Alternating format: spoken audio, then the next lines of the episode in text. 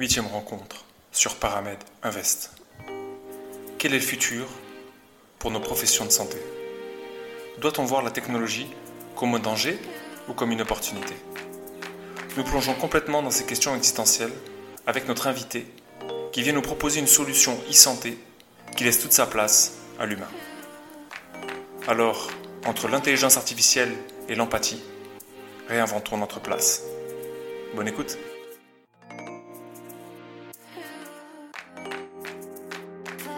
Quand effectivement je dis que Didoc est basé sur le fait que les praticiens gardent cette empathie, gardent ce lien patient-praticien, ça se vérifie dans la réalité. Alors, la première pierre, ça a été de réunir euh, des professionnels de santé sur des espèces de tables rondes. toute la difficulté d'utiliser des solutions de e-santé, c'est aussi de sortir un peu de sa zone de confort de consultation et d'intégrer des nouvelles solutions. Il y a vraiment des choses où je pense que la machine euh, ne doit pas nous remplacer. Paramed Invest. Si vous aimez ce podcast, aidez-moi dans sa production en devenant contributeur. Il suffit de cliquer sur le lien dédié sur la page paramedinvest.com slash podcast. Merci à vous. Euh, bonjour euh, Jérémy euh, Prieux. Bonjour. Alors, je vous ai invité aujourd'hui sur le podcast Paramed Invest parce que vous êtes podologue, mais aussi et surtout parce que vous êtes le fondateur de la société Diagnostic.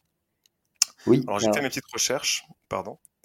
Oui. Et j'ai vu que vous étiez diplômé de 2011, euh, que vous aviez passé 3 DU, dont un DU en santé connectée, plus un DU en santé connectée. Euh, ensuite, vous avez fait HEC, euh, en tout cas pas HEC, le un Startup Challenge pendant une année en 2020.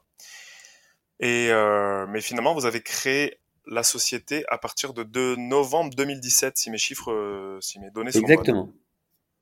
Donc moi, la première question que je voulais vous poser, c'était déjà comment, et, euh, comment est née l'idée en fait de, diagnostic? Alors, c'est assez simple. En fait, je suis donc cofondateur avec Guillaume Durand, qui est podologue également, qui est mon associé, et, euh, un ami d'ailleurs de longue date, où on a géré euh, d'ailleurs un des syndicats de la podologie ensemble pendant cinq ans. Et sur ce genre de rencontre, on a souvent des soirées où on échange avec plusieurs professions, aussi bien les podologues que des kinés, que des ostéos, des médecins. Et on s'est rendu compte qu'il y avait un problème commun qui, euh, qui, euh, qui, était rencontré sur le terrain. Ça, c'était la genèse de notre idée. C'était effectivement qu'on n'avait pas de base de données fiable sur les pathologies. On a, le, on a les médecins qui ont ce fameux livre, pour en citer un par exemple, il y a de la concurrence bien sûr, mais on connaît tous le Vidal, on a tous cette image du médecin qui consultait Vidal pour avoir des informations sur un médicament. en fait, ça n'existait pas pour les pathologies, et donc on a voulu créer ça pour les pathologies de l'appareil locomoteur, pour les podologues et les autres professionnels de santé qui travaillent euh, sur ces pathologies-là. D'accord.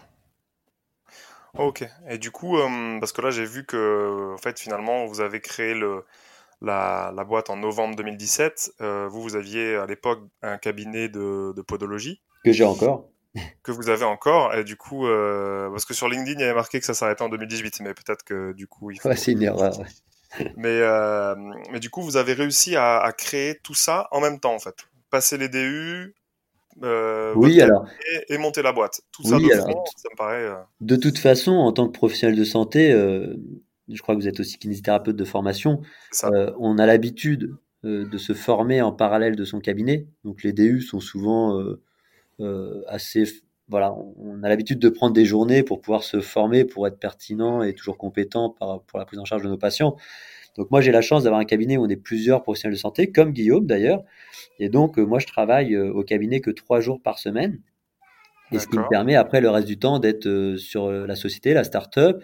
Après on a la chance d'être maintenant sept au sein de la société, donc ce qui me permet d'être bien accompagné par mes équipes et bah, qui font maintenant beaucoup plus d'heures que moi. Donc en fait, c'est surtout eux la force vive euh, de la société aujourd'hui. Et, euh, et, donc voilà, donc oui, effectivement, c'est tout à fait possible de lier les deux. Ça demande un petit peu d'organisation, ça demande aussi une femme extraordinaire, une vie de famille qui soit aussi euh, complémentaire. Mais oui, effectivement, c'est quelque chose qui est tout à fait faisable et très complémentaire, je dirais, avec notre profession. D'accord. Parce qu'en fait, vous avez, je, du coup, le, DU de santé connectée, vous l'avez vraiment passé euh, dans l'objectif après de, pouvoir euh, créer la société, quoi, je suppose. Ouais, on l'a même, euh, on, l'a même passé pendant, parce qu'on s'est rendu compte que la santé connectée, on manquait d'informations et de formation sur cette sur ce futur qui arrivait. Donc on a effectivement fait ce DU de santé connectée à Paris Diderot, qui nous a permis aussi de mieux comprendre les enjeux de la télémédecine, la téléconsultation, des choses comme ça. Et HEC Challenge Plus était primordial parce qu'on est beaucoup formés, nous, à être podologues, à être des soignants, mais peu des gestionnaires d'entreprise. Euh, c'est pour ça que je vous dis c'est très complémentaire. Euh, mon cabinet me permet de récolter certaines souffrances, certains besoins du patient ou du thérapeute et d'essayer de créer après des solutions pour ça. Et par contre, à côté, tout ce qui est, euh, tout ce qui est formation en gestion comme HEC me permet en fait, par exemple, il y a des cours de communication sur l'empathie, sur l'écoute. Et donc ça, ça me permet par contre de retrouver ça au cabinet. Donc c'est très complémentaire dans les deux formations. D'accord. Et euh, donc du coup, je vais vous poser une question un peu bateau, mais comment vous clairement vous vous arrivez de pour passer de 0 à 1 quoi? Comment euh, comment vous avez processé pour euh, pour passer juste de l'idée à réfléchir à, vraiment bah, créer le projet Vous avez quelle était la première pierre que vous avez posée à l'édifice? Alors la première pierre, ça a été de réunir des professionnels de santé sur des espèces de tables rondes, parce que moi je veux que le produit dont Didoc soit interprofessionnel. Je veux qu'on arrête de travailler les uns à côté des autres. Donc, je veux que ce soit un produit pour plusieurs professionnels. Donc, on a réuni des chirurgiens, des médecins, des kinés, des podologues en premier temps pour récolter vraiment les besoins. Et après ça, pour passer vraiment à la création, donc on est passé sur une, sur une étape où on a récolté les données de la bibliographie, notamment. On a tourné des vidéos de rééducation, etc. Donc là, on a nourri un petit peu euh, le futur d'IDOC. Et tout ça a pu se faire également et ça, euh, il faut le mettre en avant. Par tout ce que la France peut mettre en place sur les aides et les subventions, euh, les prêts d'honneur, les choses comme ça, qu'on peut aller chercher par des pitchs ou des concours, euh, qui nous permettent effectivement de créer la société et de faire cette étape de production qui est un petit peu coûteuse en énergie et en temps, en temps humain. Ok, bon, mais super. Et du coup, parce qu'en plus vous avez fait du coup deux incubateurs. En tout cas, euh, j'ai pas, il y en a un peut-être que vous avez fait rapidement. J'ai vu que vous aviez été à Adrénaline et ensuite un, incubateur qui s'appelle le Village, euh, géré par le par le Crédit Agricole. Alors, et ah. du coup, vous faisiez ça en parallèle du cabinet. ouais, Adrénaline, en fait, on l'a fait très peu de temps parce que comme il était à Paris, on avait des contraintes géographiques qui nous ont pas permis euh, de pouvoir euh, pousser l'expérience plus loin. Par contre, on est encore incubé par le village Baïséa qui est à Niort, donc par euh, le Crédit Agricole, en fait, c'est une antenne. Et là, pour le coup, on est très très bien accompagné. Euh, alors en fait, ça ne demande pas beaucoup plus de temps parce que c'est des gens qui sont vraiment là pour nous euh, faire connaître un réseau, nous optimiser dans nos, dans nos décisions et nous accompagner pour des sujets un petit peu sensibles. Donc c'est vraiment quelque chose, c'est vraiment un petit peu, un peu comme des experts qui nous permettent de nous accompagner au fil de l'eau. D'accord. Ok.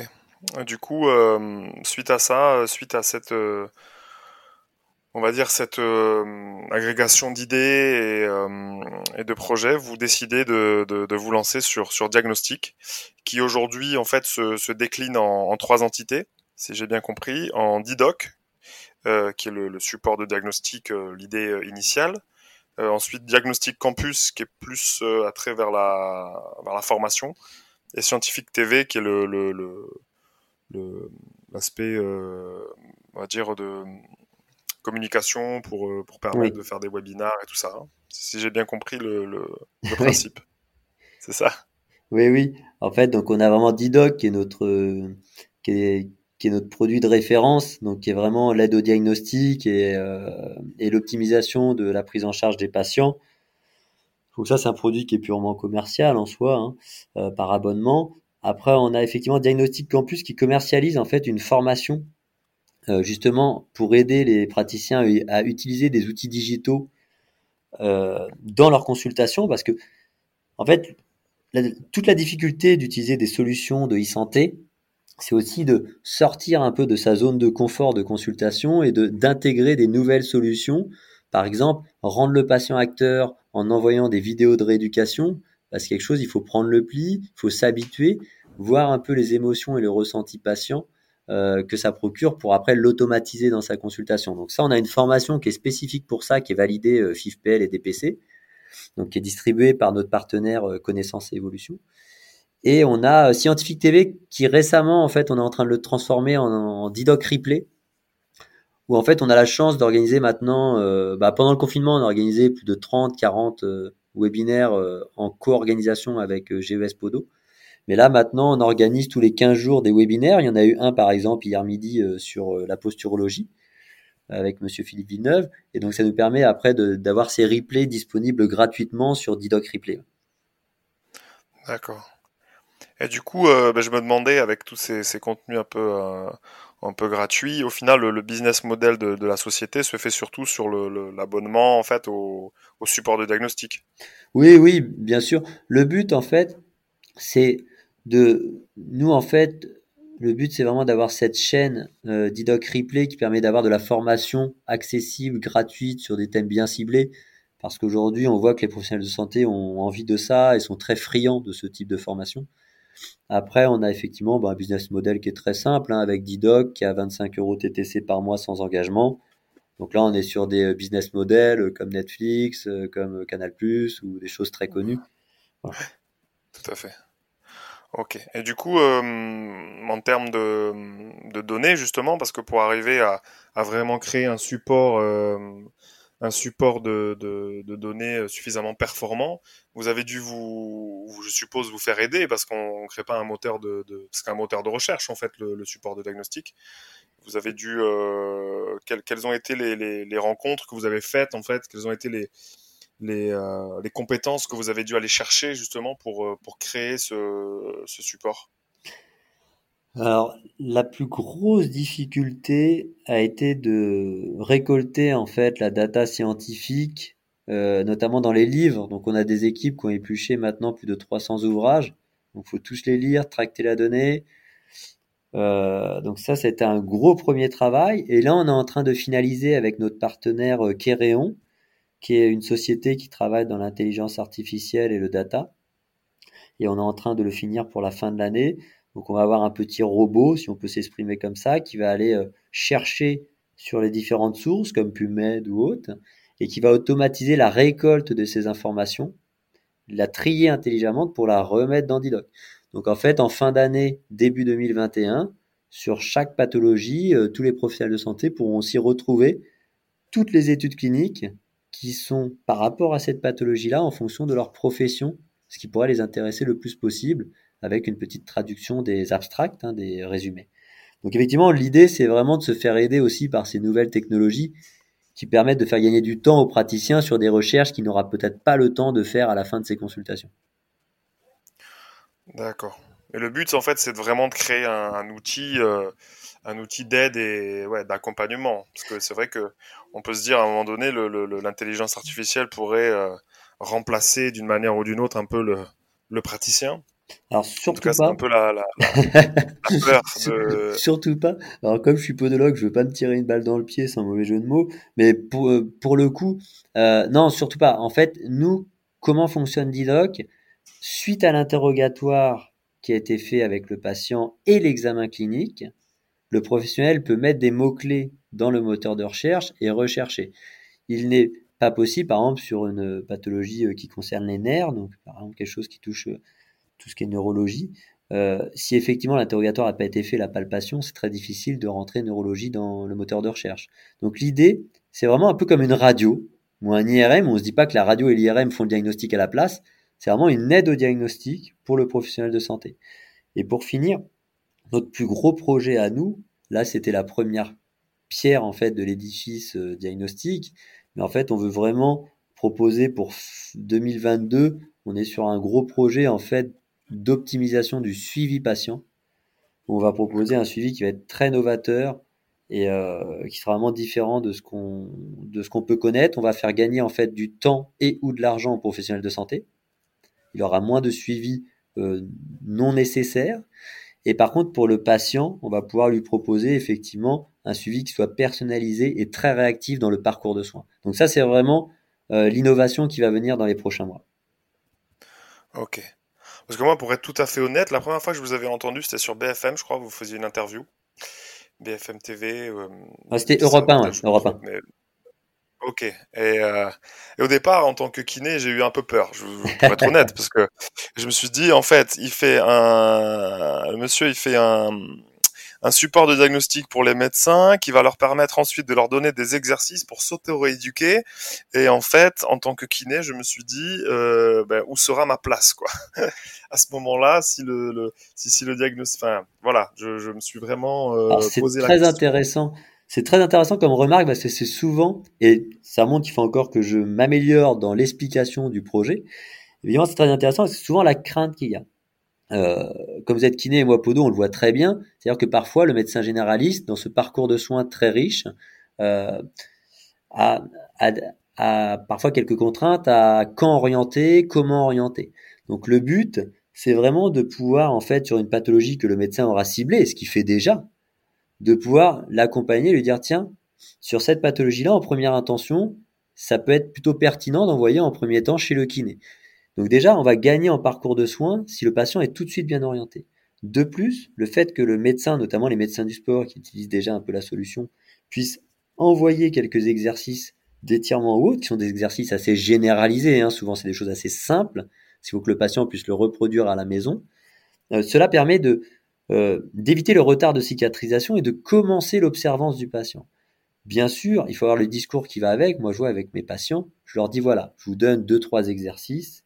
Par contre, derrière, vous prenez rendez-vous chez le masseur kinésithérapeute et derrière, lui, avec son expertise et son bilan, va affiner les exercices. Moi, je suis pas kiné, mais moi, dans ma région, je vois il y a à peu près deux mois d'attente pour un rendez-vous kiné.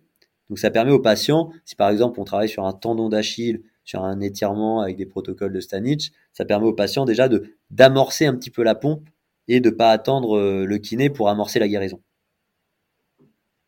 Tout à fait.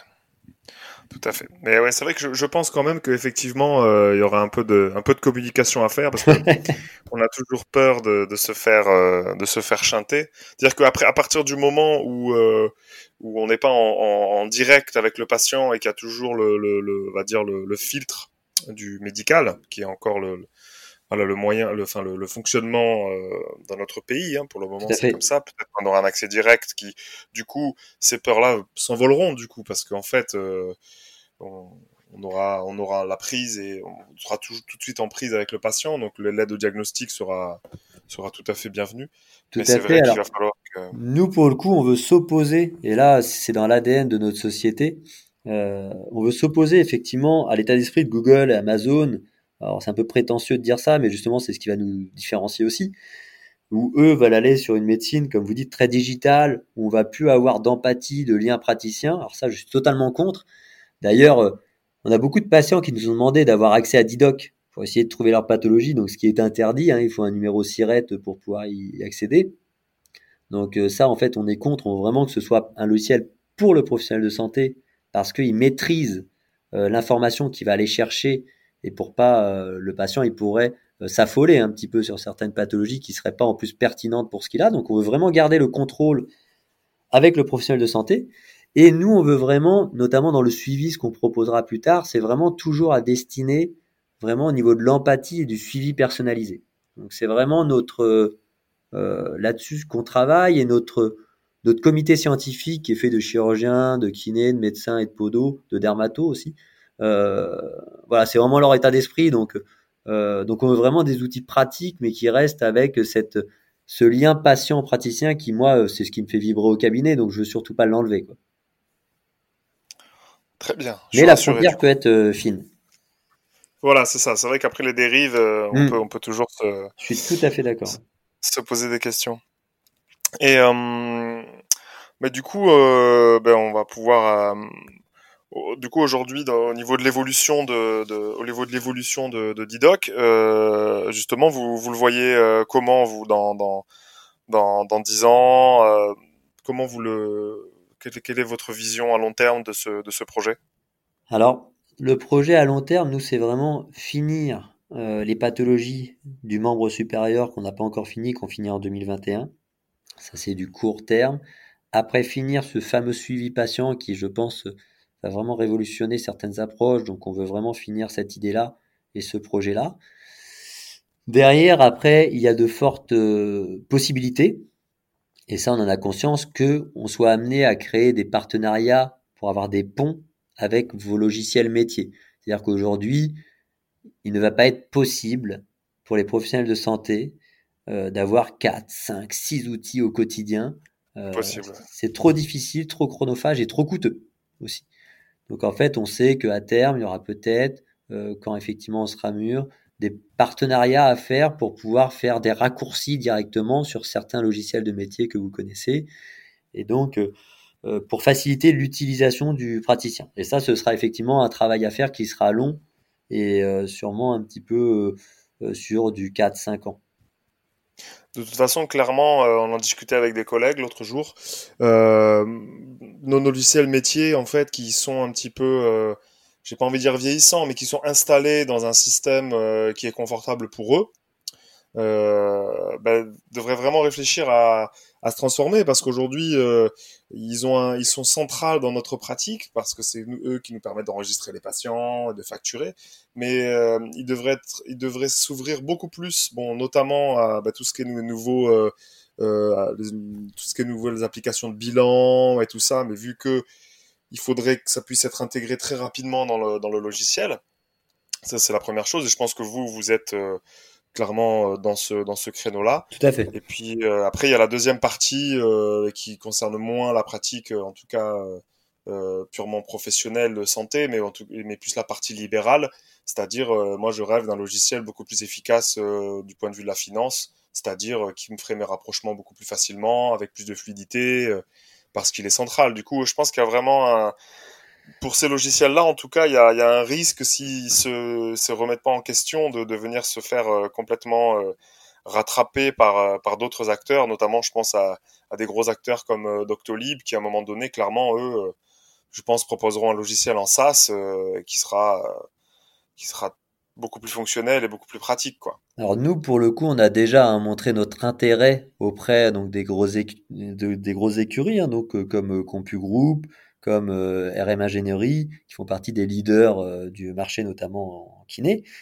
Euh, donc ils nous, ils, nous écoutent, on voit qu'ils jettent un petit œil, mais effectivement après c'est des, des entreprises qui sont assez importantes, donc ils sont plus durs à manœuvrer que des startups aussi. Ça. Euh, eh oui. Mais en, tous les cas, je pense qu'ils sont à l'écoute. Après effectivement, il y aura tout intérêt. Alors ça, je vous rejoins tout à fait à ce que par exemple George Tech, logiciel comptable, soit intégré, Cobus qui fait des bilans kiné qui sont très pertinents soient intégrés, et donc faire en fait une compilation pour que dans un seul outil, il y ait diverses fonctionnalités qui répondent vraiment aux besoins du praticien en plus dans sa consultation. Ouais, ça, ce sera, ça nous fera gagner un temps. Euh euh, parce que c'est ça, après, en fait, le, pas, c'est pas le nerf de la guerre, mais en tout cas, en tout cas aujourd'hui, euh, voilà, le temps, c'est, c'est, c'est, Ah si, parce que gagner du temps permet de gagner en qualité de prise en charge. Donc c'est, c'est effectivement, comme dit, c'est pas en fait gagner du temps pour prendre plus de patients, c'est gagner du temps pour pouvoir bien prendre en charge le patient. Et euh, d'ailleurs, ça met, on a une statistique là-dessus, quand vous voyez même les médecins généralistes, où 50% euh, selon les études sont en souffrance, donc limite burn-out. en fait, c'est surtout dit à la surcharge de travail et à cette nouvelle exigence du patient. Quand je parle exigence du patient, cette nouvelle consommation du soin. Effectivement, ils attendent aussi autre chose. Et euh, donc, si on diminue un petit peu de temps euh, qui n'est pas euh, qui n'est pas efficace dans la consultation, on peut effectivement plus être avec le patient, plus être dans l'apathie, dans l'orientation, l'explication, l'éducation thérapeutique. Ah bah, tout à fait. De toute façon, là, vous parliez euh, tout au début là du, du fait que quand vous aviez fait, euh, c'était à HEC du coup que vous aviez parlé de, de communication et, et d'empathie, c'est ça? Oui, oui. C'est quand même assez rigolo que ce soit à HEC euh, qu'on qu'on vienne vous apprendre en fait que, enfin entre guillemets, en tant que professionnel de santé, ce serait intéressant euh, de travailler votre communication. C'est c'est un axe que je sur lequel je réfléchis beaucoup en ce moment. Euh, je me dis qu'il y a vraiment des, des, des, choses très très importantes à, à faire de ce côté-là. Et, euh, et, du coup, mais par contre, effectivement, la communication avec le patient, ça prend quand même du temps. Et ça, c'est pas quelque chose qu'on peut euh, optimiser à l'infini, quoi. C'est génial et c'est primordial. Pour la petite parenthèse, c'est vrai que quand je suis arrivé à HEC, je pensais qu'effectivement ces cours-là seraient plus centrés sur du management assez dur, sur des choses très commerciales. Et en fait, on se rend compte qu'il nous donne vraiment des cours où on apprend à écouter les autres, à ressentir en fait l'état d'esprit de la personne, se mettre dans son référentiel en fait, pour mieux le comprendre et qui nous écoute mieux aussi pour mieux faire passer le message en fait. Et avec les patients, effectivement, c'est très important de pouvoir se mettre sur sur le canal du patient pour qu'il puisse comprendre. Et dans la formation initiale, bah, enfin nous en tout cas en tant que podologue, on n'a pas de cours pour vraiment travailler sur l'empathie, la communication, euh, qui je pense est importante parce que va jouer aussi euh, dans la confiance qu'apporte le patient dans son thérapeute et donc un petit peu, je pense, pour ma part, mais c'est très personnel, euh, un petit peu d'effet placebo peut-être sur certains traitements quand la confiance est bien présente. Ah, mais de toute façon, nous, enfin, on va dire, dans la, dans la kiné aujourd'hui, il y, a, y, a, des. Notamment, je pensais à une étude sur les épaules où euh, en fait ils cherchaient à, à, déterminer le facteur le plus euh, le plus prédictif de, de, de, de, la réussite de la rééducation de l'épaule. Et en fait, dans tous les facteurs qu'ils avaient cherchés, euh, celui qui était le plus important, quel que soit l'exercice qu'on fasse faire à la personne derrière, ou quel que soit le traitement qu'on fasse, en tout cas en rééducation, euh, le plus important, c'était l'empathie du thérapeute. Donc euh, c'est incroyable, c'est-à-dire que on peut, on peut on peut mettre en place toute la technique qu'on veut, si on n'a pas posé une bonne base relationnelle avec la personne, ben, d'une manière ou d'une autre, on passe à côté, quoi. Donc clairement, il y a, quelque chose à, creuser là-dessus qui est, à mon avis, euh, va prendre beaucoup d'importance dans, le, dans les prochains. Pour le coup, je vais faire le lien. Je vais faire le lien avec l'état d'esprit et comment nous, par exemple moi en tant que thérapeute, comment je peux utiliser Didoc, c'est ça, c'est en fait nous maintenant, donc ça je le dois notamment à mon ami chirurgien euh, du pied euh, François Lins qui m'a initié à cette pratique. En fait, on travaille sans bureau, donc c'est-à-dire on travaille sur un ballon avec les patients qui sont face à nous. Donc il n'y a pas de bureau, de bureau qui s'oppose entre le patient et les praticiens. Et donc après j'ai Didoc sur un écran latéral qui va me permettre avec les squelettes 3D de montrer au patient où il a mal et pourquoi il a mal. Et après, on va pouvoir effectivement lui montrer les vidéos également. Donc en fait, moi, Didoc me sert vraiment comme une canne en fait pendant la consultation. Euh, je vais pouvoir lui imprimer aussi des fiches bilan synthétisées avec les conseils qu'on lui a donnés. Donc le patient aime ressortir avec un papier où le praticien lui a expliqué, a pris le temps de lui expliquer, et un papier qui recense qu'est-ce qu'il a, quel est le diagnostic, la définition de sa pathologie, parce qu'aujourd'hui, le patient, il veut savoir, il faut qu'on évite qu'il aille sur Wikipédia ou sur Doctissimo. Et donc, derrière, après, il a ses conseils et ses vidéos. Donc, vraiment, dans quand effectivement je dis que Didoc est basé sur le fait que les praticiens gardent cette empathie, gardent ce lien patient-praticien, ça se vérifie dans la réalité. Ça se vérifie dans les faits. Ok. du coup, je, au niveau de, c'est vrai que j'avais des questions, euh, mais bon, vous aviez partiellement répondu, notamment par exemple par rapport au, gros mastodontes de la donnée aujourd'hui que sont les, les GAFA, euh, Apple, Google en, tête, euh, on va dire, qui eux clairement euh, veulent se positionner sur le marché de la santé. Et, et c'est vrai que ce, ce, ce, je voulais savoir un peu comment vous vous positionnez par rapport à ces à ces gros mastodontes. Vous y avez répondu, en tout cas en partie, mais peut-être que vous pouvez un peu approfondir oui, sur ça. Alors effectivement, c'est un peu culotté de se dire qu'on va s'opposer parce que c'est des géants et c'est toujours très difficile. Mais euh, moi, j'aime bien me lever et me regarder devant ma glace tranquillement, bonne conscience. Mais évidemment, euh, quand effectivement on lit des articles où ils veulent que plus tard, vous savez, on ait ces fameuses petites box à la maison et vous allez pouvoir leur dire, bah tiens, j'ai un peu mal à la tête, euh, j'ai 38 de fièvre, et que vous allez avoir un diagnostic qui va être fait à distance, vous allez avoir vos médicaments qui seront livrés au pied de votre porte. Clairement, moi, ça me fait pas rêver. Euh, en tant que patient et en tant que praticien, et surtout en tant que praticien, parce que il y avait un ami médecin qui est à la retraite maintenant et qui m'avait dit un jour, euh, quand un patient vient euh, pour un rhume alors qu'il t'a pas consulté depuis 10 ans, il vient pas pour un rhume en fait. Il veut parler d'autre chose, un truc peut-être un petit peu plus intime ou difficile à parler. Donc je pense qu'il y a certains diagnostics où on a besoin euh, d'avoir le patient, de voir ses émotions sur son visage, de voir ses gestes, de pouvoir le palper, le toucher. Il y a vraiment des choses où je pense que la machine ne doit pas nous remplacer. Euh, et donc vraiment, euh, nous là-dessus, on, ne euh, avec Guillaume, ça on est d'accord, parce qu'on en parle souvent, on préférera, entre guillemets, plier la boîte, plutôt que d'aller contre ces valeurs qui caractérisent diagnostic, didoc, et qui sont en fait notre état d'esprit, notre façon de penser. Et ça, c'est nos valeurs, il faut qu'on les respecte. Alors ouais, alors ça c'est bien, mais on va dire si Apple se pointe un beau matin chez vous en disant votre moteur de recherche vous, nous intéresse fortement, vous avez récolté des données, ça va nous faire donner du temps, combien? Il faudra quand même toujours se poser la question. Et ce sera pas facile à ce moment-là de pouvoir. Euh, Après, tout dépend toujours de pourquoi on monte une startup en fait. Est-ce que et je vais reprendre HEC. HEC dit toujours on monte pas une startup pour l'argent. Et personne, en fait, son motif est l'argent. Il y a quelque chose derrière. Est-ce qu'on veut avoir une belle maison au bord de la plage? Est-ce qu'on veut faire plaisir à ses parents parce que, bah voilà, ils ont trimé Donc, il y a toujours quelque chose derrière. Nous, avec Guillaume, on travaille bien au cabinet, donc on n'a pas besoin de ressources financières et d'être richissime. Par contre, ce qu'on ne s'interdit pas, c'est peut-être effectivement d'aller travailler avec des acteurs comme des mutuelles pour pouvoir effectivement euh, faciliter la prise en charge des patients, l'accompagnement et ça, pour le coup, ça peut être intéressant avec un côté gagnant-gagnant. C'est toujours euh, de la négociation à avoir. Mais euh, il y a peut-être moins de risques et plus de bénéfices à avoir sur des acteurs euh, de santé comme cela, plutôt que des GAFA. Tout à fait. Après, en plus, pour revenir à, Google ou à n'importe quel autre des GAFA, de toute façon, mon point de vue, c'est que à un moment donné, c'est une question aussi de, de ce qu'on peut apporter. C'est-à-dire que si demain, vous avez des acteurs qui permettent d'avoir quelque chose, euh, on va dire une proposition de valeur euh, tout à fait euh, pertinente et efficace, on va dire, c'est dans, il faut que nous on soit capable aussi de proposer des choses. C'est-à-dire que c'est pas, c'est bien beau de dire oui, bah, l'IA c'est dangereux, l'IA c'est ci, l'IA c'est ça, ou mais après derrière nous, si vous proposez rien, eh ben, forcément, vous allez vous faire manger, entre guillemets. C'est comme ça que moi je vois les choses. Il faut, savoir apporter des, des, innovations, il faut savoir évoluer pour arriver à proposer quelque chose qui fasse en sorte que les, gens euh, ben, ils continuent à venir nous voir, pas juste parce que c'est comme ça, mais parce qu'on on propose quelque chose et, euh, et, pas juste on est défendu par un, par un système euh, qui, qui, qui, nous fait manger depuis des années et qui, euh, de notre point,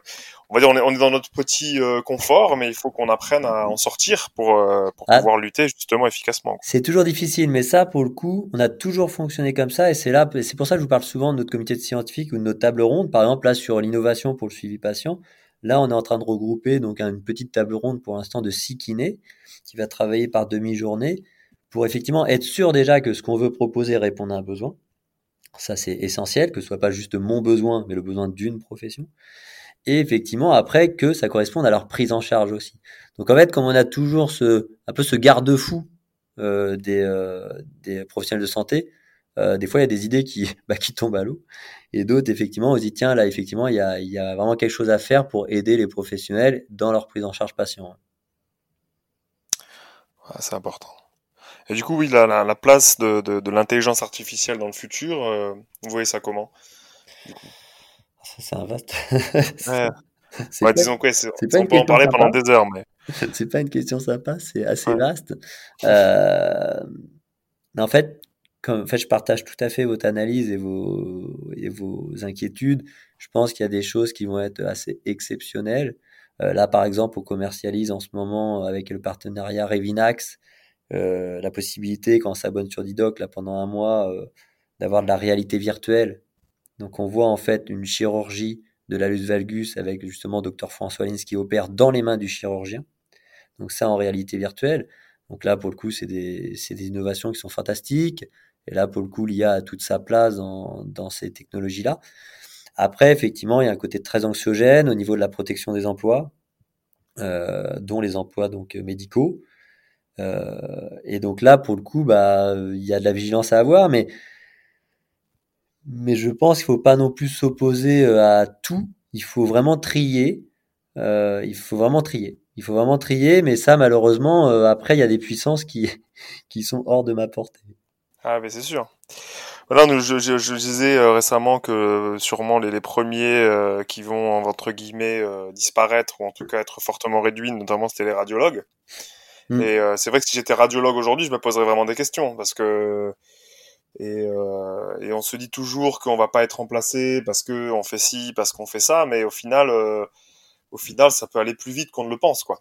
Oui, il, alors il y a beaucoup de, il y a beaucoup de startups dans la radiologie et l'ophtalmologie au niveau des bilans, au niveau des examens, parce que comme c'est du traitement, beaucoup d'images. Ouais. effectivement, l'IA par le machine learning, donc c'est le fait que la machine puisse apprendre petit à petit, petit, à petit en fonction des données qu'elle reçoit. Euh, c'est sûr qu'un humain, s'il peut, je vais dire une bêtise, mais s'il peut traiter 100 euh, images et apprendre 100 images par jour et la machine 10 000, il y a une expérience de la machine qui, est, euh, qui peut être assez exceptionnelle. Surtout qu'on n'est on est pas, à mon avis, on n'est pas dans cet ordre de grandeur-là. On est plutôt dans 100 euh, contre un million. Exactement. Plus, du coup, euh, clairement, ils seront pas meilleurs. C'est pas possible. Encore une fois, le radiologue, parfois, en questionnant le patient ou autre, va peut-être visualiser une zone un petit peu plus précise ou. Ça. Pense... Après, pour le coup, en France, il y aura quand même après l'ordre médical, il y aura l'ordre des paramédicaux, il y aura aussi les syndicats qui vont essayer, je pense, de border un petit peu l'utilisation. Mais effectivement, ça va, ça, ça va demander aussi des normes législatives importantes. Tout à fait. Bon, on va finir sur euh, plutôt la partie euh, conseil, c'est-à-dire que euh, euh moi, je, je, en fait, en, quand j'ai lancé ce podcast au début, euh, j'étais pas du tout, au fur et à mesure, en cherchant des, interviews, je me suis rendu compte que vraiment, il y avait une, une effervescence chez les paramédicaux notamment de, de, plein de, nouveaux projets, dont Didoc.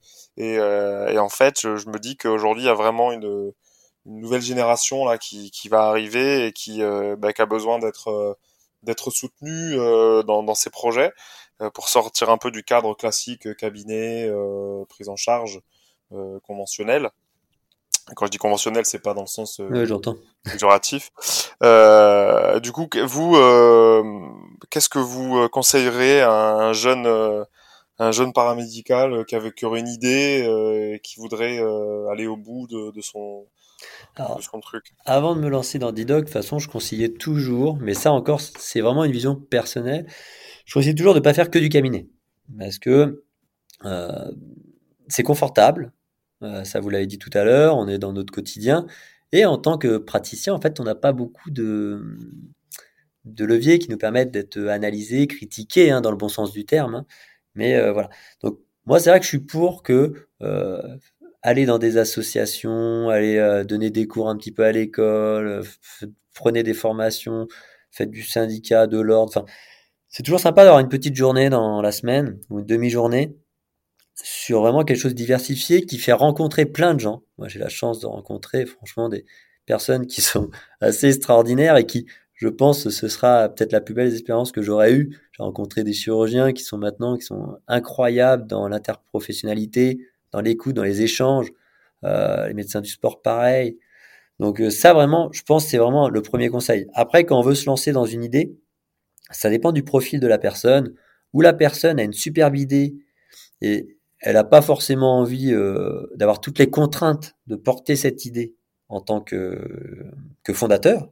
Et dans ces cas-là, elle peut aller chercher effectivement euh, des gens qui ont envie de faire ça, euh, qui ont envie de l'accompagner, et comme ça, il fera partie de l'équipe.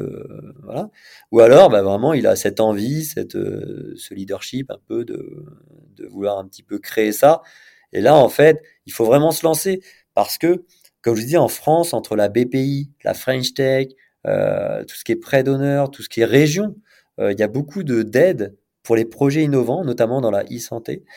Et euh, je pense qu'il faut le faire. Je pense qu'il faut le faire. Il y a que 10% des startups qui vont au bout. Donc il y a, un fort taux d'échec, mais l'échec, l'échec est plutôt quelque chose de, de, formateur, même si en France on ne le voit pas toujours comme ça. Mais même s'il y a un projet qui va pas au bout, ça permet d'apprendre plein de choses, de rencontrer plein de monde, et euh, donc voilà, donc moi vraiment je suis pour, bah, de toute façon ça fait partie de mon profil, mais je suis pour effectivement dès qu'on a une idée, euh, d'analyser d'abord si effectivement elle est, euh, elle est faisable, euh, elle est juste, mais derrière d'y aller.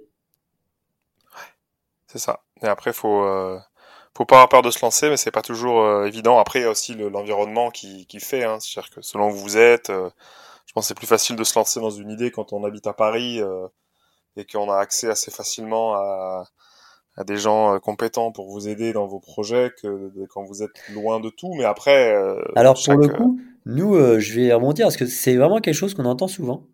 Et alors c'est vrai qu'à Paris, notamment dans les levées de fonds par exemple, il y a un petit peu plus de, de monnaie par exemple. Mais moi, je suis à Niort, donc dans le 79. Donc je suis vraiment sur quelque chose qui est vraiment en province.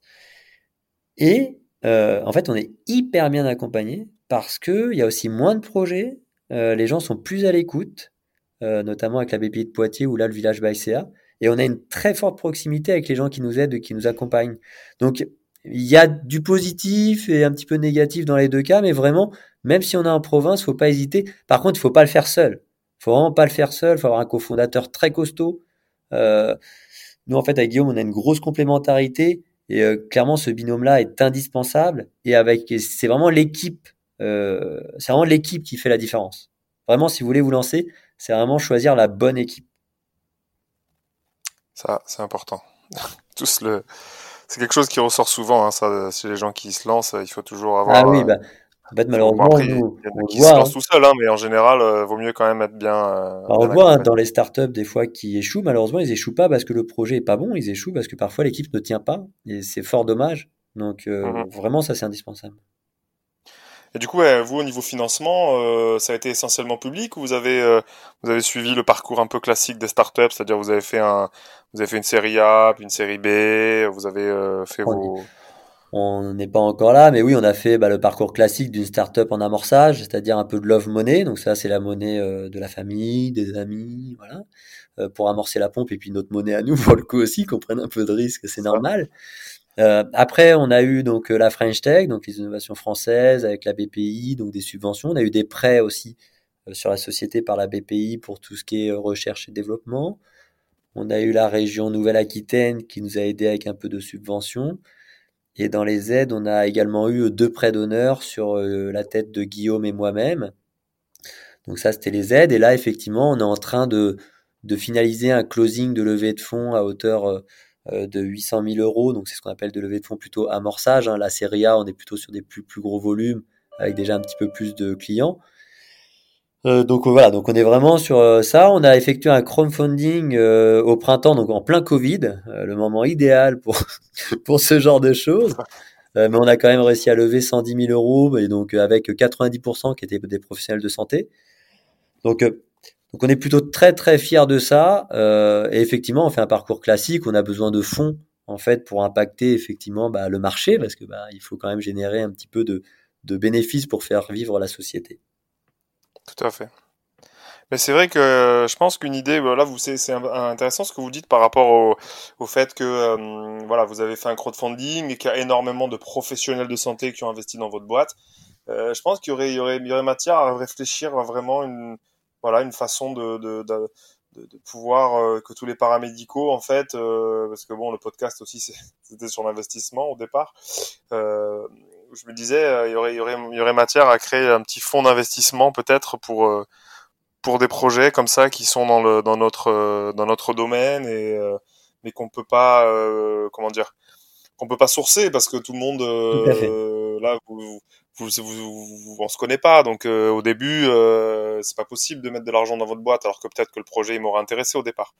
Je pense qu'il y aurait, il y aurait quand même matière à réfléchir à quelque chose pour une mise en relation des, des de jeunes euh, ou moins jeunes, mais en tout cas qui ont des projets dans les domaines, euh, en l'occurrence paramédical, et qui pourraient aller chercher, voilà, chez des libéraux qui ont envie de mettre un petit billet pour pouvoir euh, ben, voilà, faire avancer le métier, faire avancer des projets. Ah, tout à fait, notamment en plus, on voit, nous, on voit nos amis chirurgiens sont très à l'écoute. Ils ont, je pense qu'en chirurgie, ils ont vraiment l'innovation qui arrive à grands, grands pas.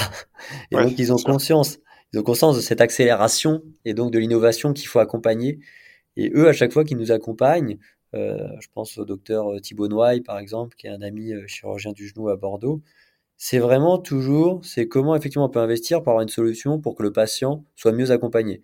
Eux, en fait, euh, à rigueur, euh, le côté financier, ils s'en fichent. C'est effectivement ça, si j'investis temps, est-ce que ça va me permettre d'avoir une solution après aboutie pour pouvoir la proposer à mes patients? Ils ont bien compris que la prise en charge patient faisait la qualité de soins. Et euh, donc ouais, ouais, ils sont vraiment à l'écoute et je pense que vous avez raison. Il y aura effectivement possibilité euh, de créer un fonds qui, avec un comité ou un jury un peu professionnel de santé en plus des financiers, et qui est quelque chose de très complémentaire. Tout à fait, à réfléchir donc. voilà, bah, une dernière question et puis après je, je vous libère. Euh, qu'est-ce que du coup, qu'est-ce que qu'est-ce que vous feriez euh, de votre projet euh, vraiment aujourd'hui si l'argent n'était pas du tout un problème quoi? Si vous aviez des milliards sur votre compte et, juste qu'est-ce que jusqu'où vous, vous auriez envie d'amener votre votre bébé? Après, effectivement, pour le coup, je pense que le but, c'est de fusionner sur des logiciels métiers. Donc, dans ces cas-là, effectivement, avec beaucoup, beaucoup, beaucoup d'argent, on pourrait faire un logiciel métier, comme vous dites, très innovant, très personnalisé. intégrer effectivement les autres ressources. Dans ces cas-là, faire des partenariats avec Cobus, avec George Tech, avec, avec, avec, Physiotrauma, qui fait des vidéos de rééducation qui sont aussi, je connais aussi très, très qualitatives. Ouais, ouais, donc, donc en fait, je pense que ce serait regrouper tout le monde essayer de regrouper tout le monde, faire les synergies de chacun, euh, se mettre autour d'une table et euh, quand on a de l'argent, on peut payer tout le monde comme il se doit en fonction des efforts qu'ils ont fournis et du beau travail qu'ils ont fait. Et donc je pense proposer vraiment une solution euh, vraiment compilée, que le professionnel de santé ait qu'une solution et que le patient ait tous les bénéfices de toutes les solutions. Ouais, ça ce serait top. Super. bon, mais écoutez, merci beaucoup, Jérémy. Bah, merci à vous. Euh, et puis euh, à une prochaine, j'espère. Et puis on va, je pense que le, le, message, j'espère de votre, du fait que ce qu'on discutait tout à l'heure, que vous n'êtes pas là pour pour piquer le, le, métier des kinés, est bien passé. C'était aussi dans ce but que je vous avais invité. J'espère que j'ai réussi ma mission. Oui, il bah, n'y a pas de problème. De toute façon, nous, pendant le confinement, on a eu beaucoup de kinés qui ont suivi nos webinaires. Et en fait, dès qu'on présente, ils comprennent tout de suite comment ils peuvent l'intégrer à leur consultation et ils éloignent tout de suite euh, le, cette petite idée qu'ils avaient en tête. Donc euh, ça, je suis pas inquiet là-dessus, mais effectivement, il faut mieux communiquer. Bon, allez, je vous souhaite une bonne journée. Eh merci beaucoup à vous. À bientôt. Bonne Au revoir.